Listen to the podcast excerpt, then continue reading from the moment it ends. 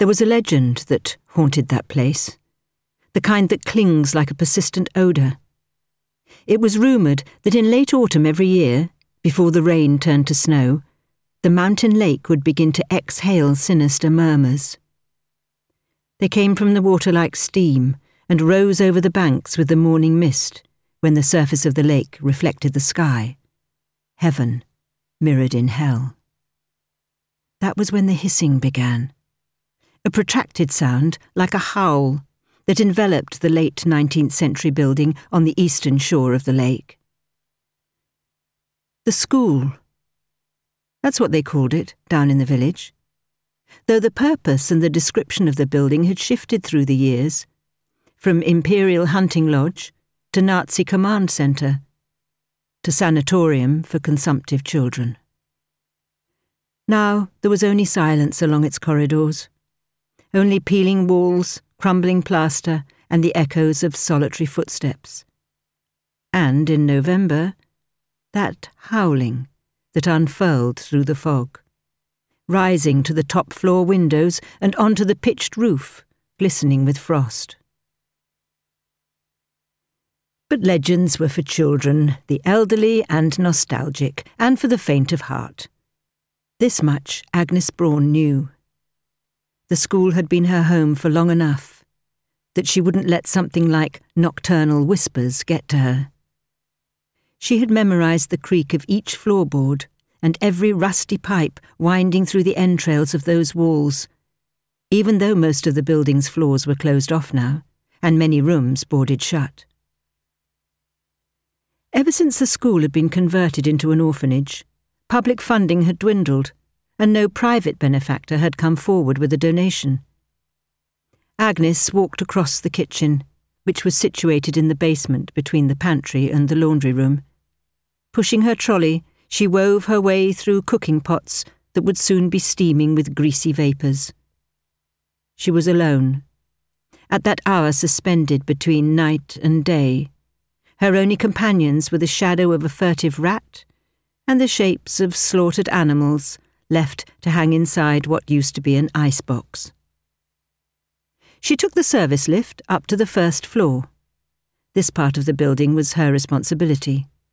But recently, this task had begun to fill her with a nameless dread, like a latent fever that never quite flared up. The lift groaned under the combined weight of her body and the trolley, the chains and the cables began to squeal, and the cage rattled as it rose, coming to a shaky halt a few metres above. Agnes pulled the metal grate open. The damp stained first floor corridor was a long, narrow band of dull blue with a constellation of large panelled windows on one side. A window pane was banging against its frame in a steady rhythm. She left her trolley and went over to close the window. The glass was cold and fogged over. She wiped at it with one hand and made a porthole of sorts. Down in the valley, the light of dawn had begun to illuminate the village. The roofs of the houses looked like tiny lead coloured tiles. Further up, at 1,700 metres above sea level, and between the settlement and the school, the motionless expanse of the lake was beginning to turn pink beneath the mist. The sky was clear. But Agnes knew that the sun that day wouldn't bring any warmth to their steep, sloping clearing. By now she had learned to interpret the migraines that plagued her the moment she stepped out of bed. The fog rose to engulf everything in its path. Light, sounds, even smells became imbued with its stagnating presence, that essence of ancient bones.